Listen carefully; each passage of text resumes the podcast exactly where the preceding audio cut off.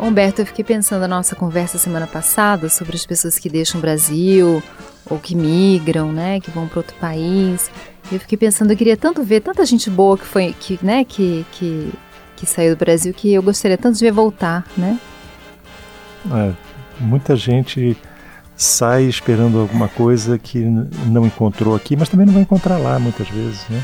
É, a gente não sabe. É. é, assim, ela, mas ela pode encontrar muitas coisas lá, mas tem uma, tem uma, uma memória afetiva, tem uma coisa da origem, da língua que, que vai ficar, né? Vai ficar uma saudade, né? Eu acho que uma saudade do Brasil vai, vai, vai permanecer.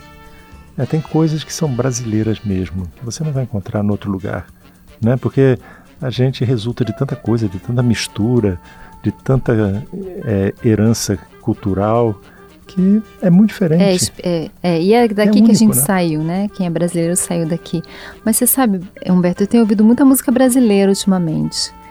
E ouvindo música MPB me dá muita nostalgia do Brasil. Eu lembro de coisas antigas. A gente tem, tem uma música tão rica, tem, tem artistas que são poetas, que são maravilhosos. Eu tenho ouvido muito MPB.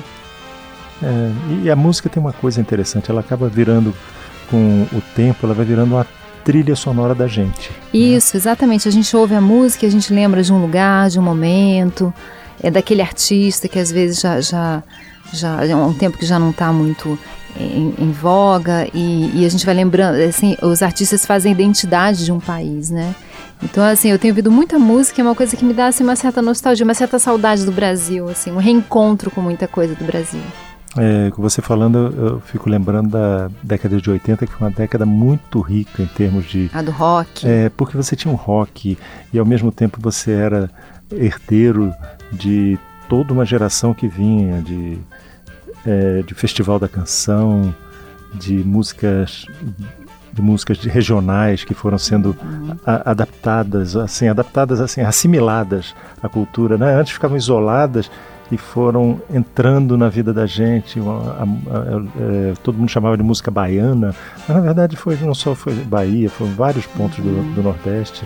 Você tinha o rock. Aí você lembra muito do rock porque você era adolescente nessa fase, né? Ah, mas... Eu acho que tem isso também, né? A gente é... lembra as músicas que viu na infância.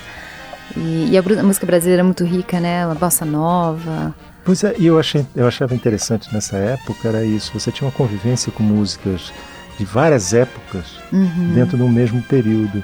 Então não era só aquela coisa de a novidade é o que vale e o que está para fora dessa idade morreu. Não, tá, todo mundo tinha espaço. É... É, e, e, como a gente quando resgata essa, esses, essas músicas, né, a gente resgata um pouco do Brasil, né? É o que eu tenho sentido quando eu tenho ouvido MPB. Às vezes eu estou até dirigindo, escutando, eu chego no destino e eu paro, eu fico ouvindo aquela música até o fim e depois eu vou atrás daquele artista, é, ouvir outras coisas dele. E para mim é um resgate mesmo, coisa que mata um pouco a minha saudade do Brasil e das coisas que já passaram. É, e tinha uma coisa interessante que era uma época que você tinha o quê? Ou rádio ou disco, né? Uhum. Basicamente isso. E o disco você comprava, o disco tinha uma série de músicas desse cantor, desse intérprete, e é, num determinado momento tinha aquela que tocava muito na rádio. E depois, quando passava, você voltava a ouvir o, o disco e você ia descobrindo outras faixas que uhum. não eram tão comerciais, vamos dizer assim, uhum. mas que te falavam. É, né? é verdade. Então, essa possibilidade dessa riqueza, hoje você compra basicamente é. a faixa, né? Não. E além da música, né, a gente pode pensar nas outras artes, né, literatura que eu gosto muito. O Brasil tem coisas tão boas, né, que às vezes são esquecidas, né, e que fazem a nossa história.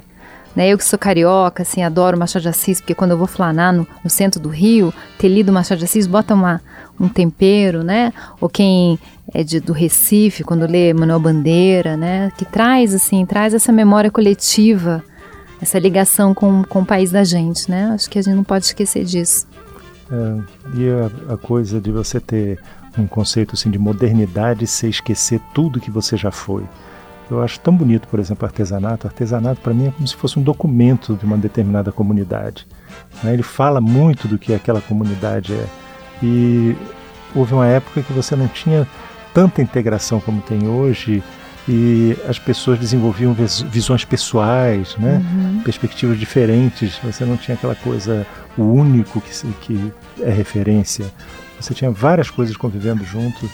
E aí você vê como o Brasil é rico. Muito ou pelo rico. Menos era rico. É, muito né? rico, muito, muito variado, com muitas paisagens, muitos tipos humanos, né? E muitos talentos também. Pois é, saudades do Brasil, né, Humberto? Saudades do Brasil e do que a gente vive nesse país, né? Sim, com certeza. Então tá, Marta. Chegou aqui o meu andar. Tchau. Tchau. Você ouviu Conversa de Elevador com Humberto Martins e a psicóloga Marta Vieira.